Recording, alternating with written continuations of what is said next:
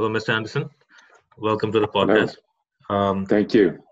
How are you doing during these times? Are you staying safe? I'm doing well, thank you. Yes, F- family safe, and uh, yes, it's it's unprecedented times. Uh, that's for sure. It absolutely is. Um, but thank you, even during these times, to take some time out and uh, for doing this podcast. You know, it means a lot to all of us students here because, mm. as you know, now networking is is completely stopped. Everyone's at mm. home so I think this is a good opportunity for people to understand uh, what's going on in different jobs and different professions, and just a way to for them to to know a little bit more about you also. Mm-hmm. Um, so you are of course the head of business transformation and vice president at the Volvo uh, Car Group. Uh, could you share a little bit more about uh, your job, please? Oh, absolutely. Uh, you know, we're in the midst of a, of a large transformation in the automotive industry. I mean, it's coming from very different uh, different ends. I mean, digitalization is of course affecting every industry. Uh, in our case, if you couple that then with uh, what we call shared mobility, uh, which is really driven by the trends from a consumer and inwards, uh, meaning that customers would like to have convenience and uh, convenient access and, and the possibility to to get mobile without necessarily owning a car. And uh, if you couple that as well then with uh, connectivity, meaning that uh, connected devices, the car is is becoming and is going to be a very very important connected device, which puts a lot of you know challenges to us and how we how we do that in order to add value to our customers, and and not least electrification Uh, of course, due to the you know CO2 challenges that uh, we are faced with and uh, the overall climate crisis, this needs to accelerate. And uh, as in in all cases, when you talk about early technology, uh, cost is relatively high, and uh, customers are not necessarily willing to pay what you would like them to pay for it initially. So it is it is about finding that you know balance.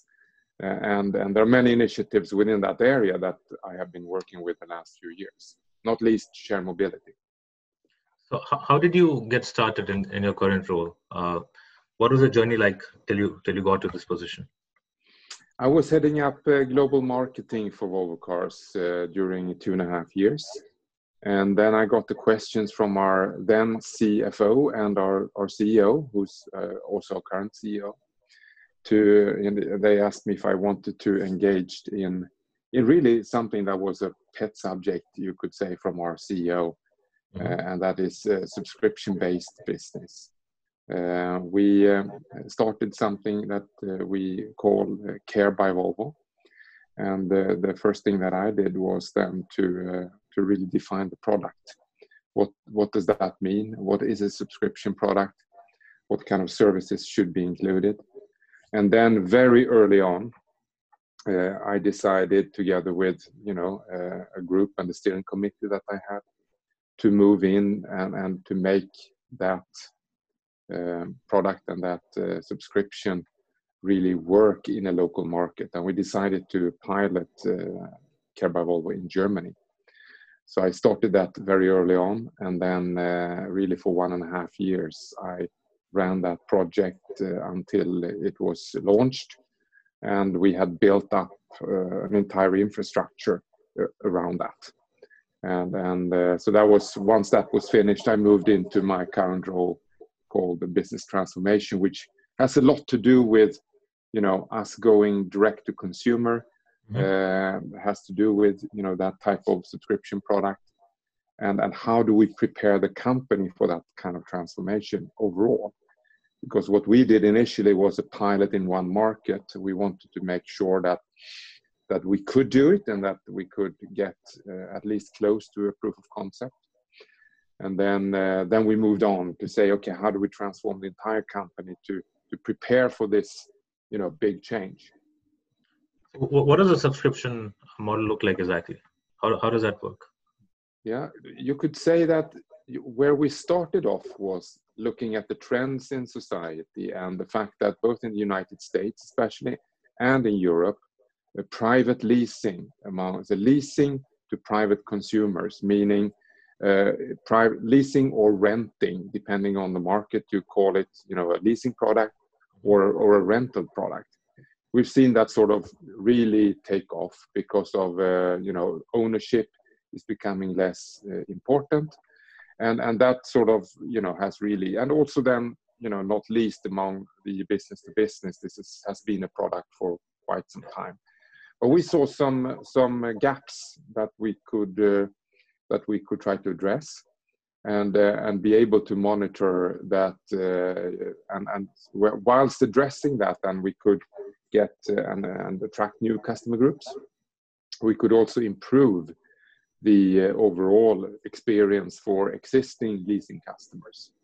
Uh, and and what it means is that we included more services within the within the lease slash rental product. And then what we also did, we increased convenience, meaning it was easier to step into uh, to to the product, a subscription product, but also easier to exit from that, meaning that you wouldn't have to sign up for you know three years or four years, and uh, and and that type of convenience coupled with more services really made the product attractive, and and we saw uh, very early on that we attracted younger customers and and relatively wealthy customers as well who wanted that you know they want they could yeah. imagine paying for that convenience. So a normal lease for a car would be anywhere from three to five years. And what we're seeing now is people want to upgrade their cars uh, much before the lease gets over correct? So they transfer the lease onto a new car.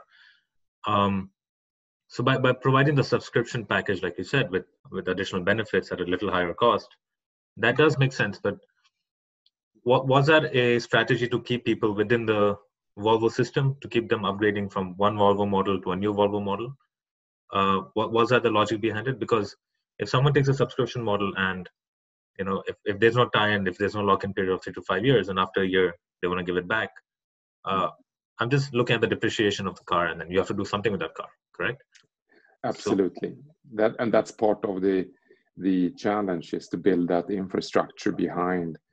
So you, you could say when you look at other industries and subscription products, it's not like you, you know, what what the what the companies would like you to do is of course to stay loyal to that subscription, uh, and and that's of course in our interests as well. Is that you are able then to add more convenient, you know, services uh, along the subscription period, uh, for example.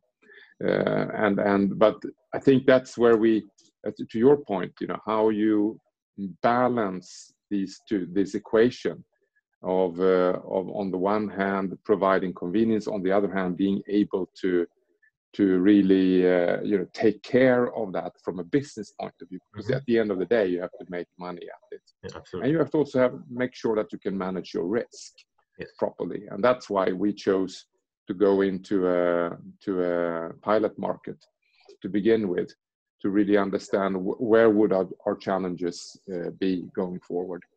And uh, and it's still a learning process. You know we're learning a lot. We what we did what we did see to answer your question we did see a lot of new customers coming in early on.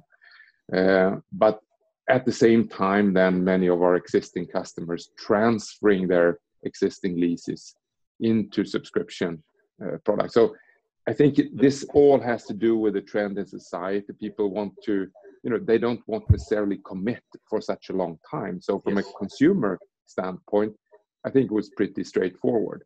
Uh, it actually the biggest challenge I would say is is more actually of being able to to manage that type of product in a when we're talking about you know film streaming uh, yeah. compared to to a car you know the two different things of course absolutely makes sense um, so another thing i wanted to ask you was before this podcast i reached out to some fellow students and i'm also a part of the babson mobility club so okay. i reached out to some of them and i asked them if they had any, any questions that they were curious about anything that they wanted to ask mm.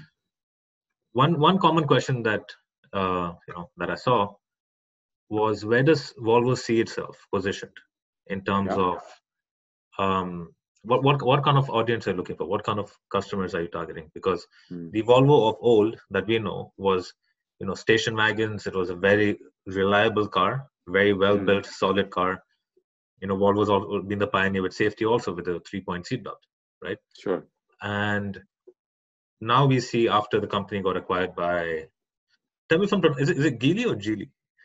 I can never get uh, Okay, yeah, it, it, you know, Geely is, Geely. is uh, what we right. what we use normally. Yeah. So so after got acquired by that, I think we, we've seen a little bit of a change, right? The, the cars mm-hmm. have become, um, I don't know, the, the, better looking cars. You have more like modern cars, more more amenities mm-hmm. in the car. Mm-hmm. So so where, where do you see a, a Volvo being positioned in the mm. spectrum? No, but Volvo has always been, uh, you know, extremely strong on on on safety, and that's part of our core DNA. Uh, we have as our, you know, mission statement to say that you know cars are driven by people. Therefore, the the guiding principle behind everything we make at Volvo is and must remain safety. And and uh, but the the key is really then to to combine that with attractive design and and pleasure to drive because that's what premium customers are expecting. And and I think what we did, what we were able to do now under Chinese ownership was really then to invest uh, on the one hand in the backbone in in the platform because the platform is the base for great for great design. Uh, but then, of course, to bring in you know some new talent that could also add some some flavor to the brand without us diluting it, because I think that's been the success of always. You know, we've we have always been very good at at you know staying as a leader in safety and uh, also then as surviving as a company as a relatively small company but we have been less good at thriving you know and, and really take that next step and now with all these elements you know genuinely we're talking about more or less the same people that that yeah. were uh, working under ford ownership now got the possibility to to do something uh, truly great under under Geely uh, ownership is, is there is there a big difference in the working styles between you know Ford and Geely, like in the management?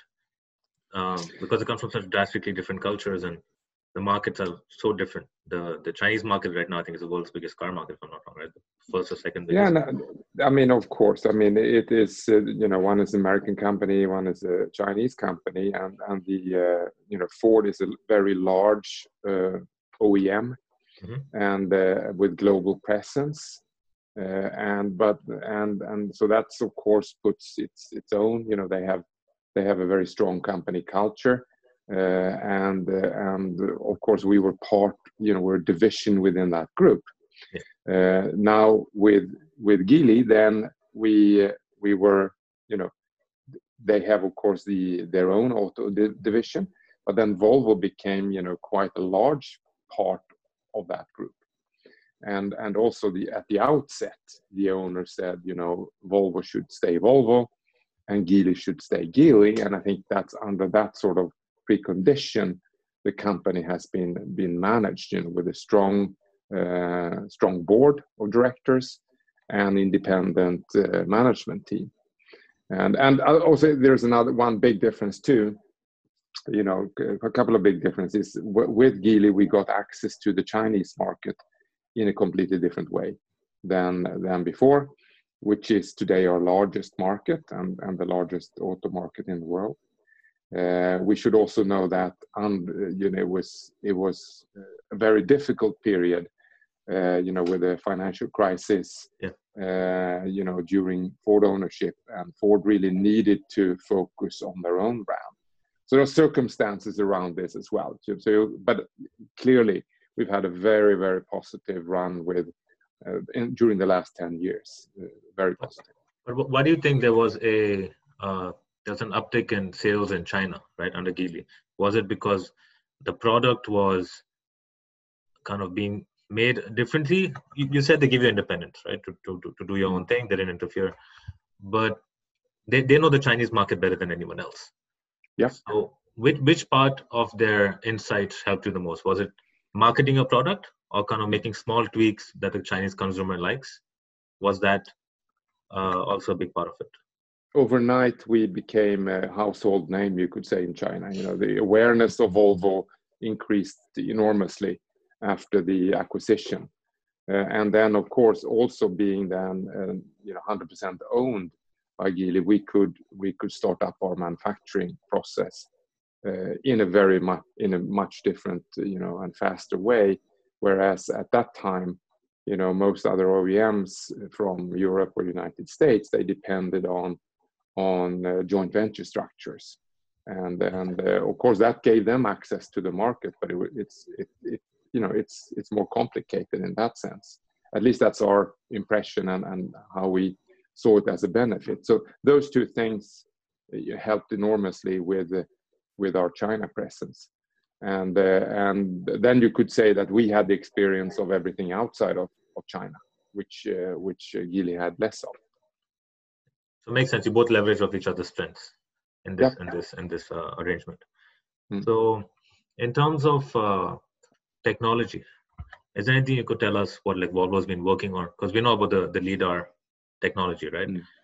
Um, how, how, how does Volvo keep innovating and try and stay ahead of the curve? Yeah, I mean, as I said, safety has been part of our core DNA from day one, which means that that's where we put a lot of, of research and development funds into then continuously staying ahead. And I think the next sort of incarnation of safety in that sense is autonomous drive technologies. And, and then, you know, we aim to be a leader in that field. Uh, and and there, I mean, it's going to be, it's, it's obviously very challenging to to uh, to really excel in that area. And but I think with our with our strength in in uh, safety, that's what we're aiming to, and that seems absolutely realistic that we can stay ahead. If you couple that then with sustainability, uh, which uh, which really what we have done now, we, we've taken sustainability and lifted that to the level of safety in our in our priority setting. So we have now, you know, the same type of investments going into research, R&D, research and development for yeah. sustainability. And I think these two in combination, uh, then, and and it's not, you know, you cannot you cannot say only uh, focus on these two, obviously, but but I think in order to get sort of cutting edge in a marketplace which is very crowded and and it's now being disrupted, uh, then then that's a very strong platform to stand on. But compared to your peers, compared to other companies out there, uh, does Volvo spend more or less on R and D, or does it, or does it spend around the same, but does a better job at it, like more efficiently? I, I don't think. I mean, if you have to look at over time, uh, then uh, then of course, if you look 10, 15 years back, we were spending less, clearly. Uh, and then with the introduction of the new platform technologies and new product coming to market, I think we went up in spending and, and spent a little bit uh, more. Mm-hmm. And, and now that sort of has flattened out as a percent of revenue. So we are, you know, we are among the peers in, in the percentage of revenue, I would say today. Uh, and and I think because we're we're we're growing significantly as well, and and you know we need to, in that sense, we had to also catch up, making sure that we had cars and vehicles in in most attractive segments, and that of course put a lot of of uh, effort. We needed a lot of uh, financial financial you know uh, support in order to to do that, which meant that we we did not have you know reap that type of of uh, uh, high returns initially, and those that has come then in in in the latter part of this journey. Long-term investment, basically, right? You had that, yeah, that vision absolutely. that is going to pay off down the road, and so. and an owner that really understood that what it takes. Yeah, because this is very similar to what we see, for example, when when there was a deal between Tata and Jaguar Land Rover. Uh, one of the conditions was that Tata give them space and not not really interfere. Um, I don't know how that's worked out, but I, I, know, I know. I don't know. I, I, I couldn't say that, but uh, yeah. yeah, I know that was a deal. So you've spoken about, of course, R and D, safety, uh, autonomous cars, self-driving cars. Uh, what about like electric cars? how, how how's that going for Volvo? Do, do you do you look at it as a growing market that's you know that that that's time has come now? Looking at Tesla, you, you see a lot of Ford products also, right? They have the Mustang and now the Bronco. You have the electric, uh, yeah. the sedan and the truck. Uh, where does Volvo stand in that? Are you are you going to take your time with it, or do you want to like? You think it's a future now? I think we were one of the, you know, uh, of the existing OEMs. We were one of the of the brands that that were took a very clear position a few years back to say that you know by 2025 all our our cars would be you know uh, fully electric or or with hybrid technology. So we've we've taken that decision. We, we you know we. We have uh, we understand that uh, you know also for two reasons one that's the way the market is going that's that's that's clear. Uh, and you could also say that Tesla is, you know, has been a forerunner in that field, no doubt, with 100% electrified fleet.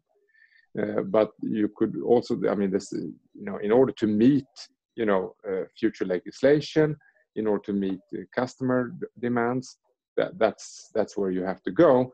And yes, it's a relatively small player. We could also not really do things, you know, uh, have two or three parallel tracks. You know, we had to decide and and be bold. I know you're busy. I'm just going to ask you like last two questions. Uh, yeah. So, so, one of the, one of them is how do you identify uh, a market uh, to enter into? So I'll, I'll, give the example for India, right? So um, Suzuki entered India decades ago, I think in the 60s or 70s, mm. and they saw the potential of the market. So they tied up with the, mm. you know, with the, with the government, with the local company, and today i think they have something like 40 45% of the indian market because they they they they went into a market which was not very attractive at the time people didn't really weren't really buying mm-hmm. cars they didn't have money but they said okay long term this is going to pay off and today mm-hmm. it is right people's default choice is maruti suzuki mm-hmm. so how, how do you identify markets to enter into what if they have long term potential but you know nothing in the short term would you still go into it or would you wait for the market to mature and see whether your predictions were correct and then enter the market? I mean, we are present in, in obviously in many markets uh, around the world, either you know with our own sales uh, organization or through independent importers. Uh, so that's that's that's clear. That's what we've already we've already you know taken many of them, Although at the same time there are many markets where we have yet not yet entered, and and there's a combination of factors. You know, you have to obviously have a reasonable market size uh, in the premium segment, you really to justify an, an organization and the investment that are required. And also then there could be trade barriers uh, and and uh, legislation or or could be rules around local content, which means that you would have to have production. And if you want to have production, then you need, of course, a certain size to also justify that financially. So many elements are, are coming in. I mean, India is one of the markets where we have been for quite some time. Mm-hmm. It, it's still, you know, a relatively small uh, premium segment. Yes. And and and you need to have local production uh, with with quite high content in order to come down in cost and really penetrate that market. And uh, and we have today we have uh, we have assembly in, in India. So that's one of the markets where we have taken you know step stepwise approach. I, I, I think every, every time I go to India, every year when I go back to India, I see I think more and more Volvo cars on the road. Mm-hmm. That's so I good. I, I, think I think all are doing something right. yeah, no, but I mean, also you should know. I mean, the premium segment is global. You know, people uh, they you know they watch television, they travel, they they understand what a global brand is. So I think from a brand standpoint, we're relatively comfortable that you know we could enter into any market. So it has a lot, you know, it's the economics that would have would have to steer. Have you seen your average, the average age of your buyer kind of going down, of your customer going down, like, or, has it? Yes, it has with a new with a new product range and the growth. We have we have seen uh, age coming down, so more, uh, you know, more wider uh, spectrum of, of vehicles mm-hmm. and the more attractive vehicles. Uh, then at the same time, we have dropped a few car lines on, the low end in terms of pricing, which had then attractiveness both for younger and older. But I think on a, you know in general, you know we have we have uh, age has has come down slightly, although that has not been an objective in itself. What we would like to do, of course, is to secure you know the future market and of course younger people are that's the future market so you have to make sure that you you don't lose on on that lower end age bracket and that's uh, and with the XC40 now the small SUV for example we see great strides into into the younger youthful segment. Is is that a trend that's happening in, in Europe also? Because in, in Asia, particularly India, you see a lot of people upgrading to SUVs. Even if you see yeah. Brazil or the US for, has always liked big cars, right? They always like the mm. trucks and the monster mm. SUVs. Europe has always kind of been this place where small cars have done well. I don't know whether it's because you know the size of the roads or you have like a lot of small cities and towns. Mm. have they started moving to to SUVs also? Absolutely, absolutely. And I mean, you, the XC40, the Volvo SUV, the smallest one we have, was voted, you know, the European Car of the Year. So it, it's uh, okay. so it, it and that is yeah, and that you know it's the first time that happened to us, and it's really because you know it's a fantastic product, but it's also because the segment is developing and and is attractive for for for customers, and it's got the right size, you know, for many European cities where there is no parking and you have you know demands on uh, CO2 levels and so on and so forth. So it's it's a truly global product, but it's been very successful in Europe. Andersson, I'd really like to thank you for this uh, podcast for taking time out. And is there anything you could say to you know any words of advice for us grad students here? We're looking out into a to get into the post-COVID world, into a very tough job market. any any words of advice? Yeah, well, actually, when you know when I graduated uh, from uh, university, it was in Sweden at the time a very very difficult uh, labor market and, and hard. But the thing is that you know uh, some you know this is this pandemic. Yeah, for sure we will we will remember it and it will affect a lot of people and it's it's terrible in, in many different ways but i think it could also give us strength and and especially I would say that the green transformation will happen for sure. So if there's anything I think uh, you should be looking out for, it's you know how to how to drive the green green transformation. That's that's going to be key. Absolutely. I agree with you completely. There's always you know even in crisis you always see opportunity, and like you said, uh, some markets are faster growing, and that's that's where we should focus on for growth. Uh, Mr. Andersson, thank you so much for this.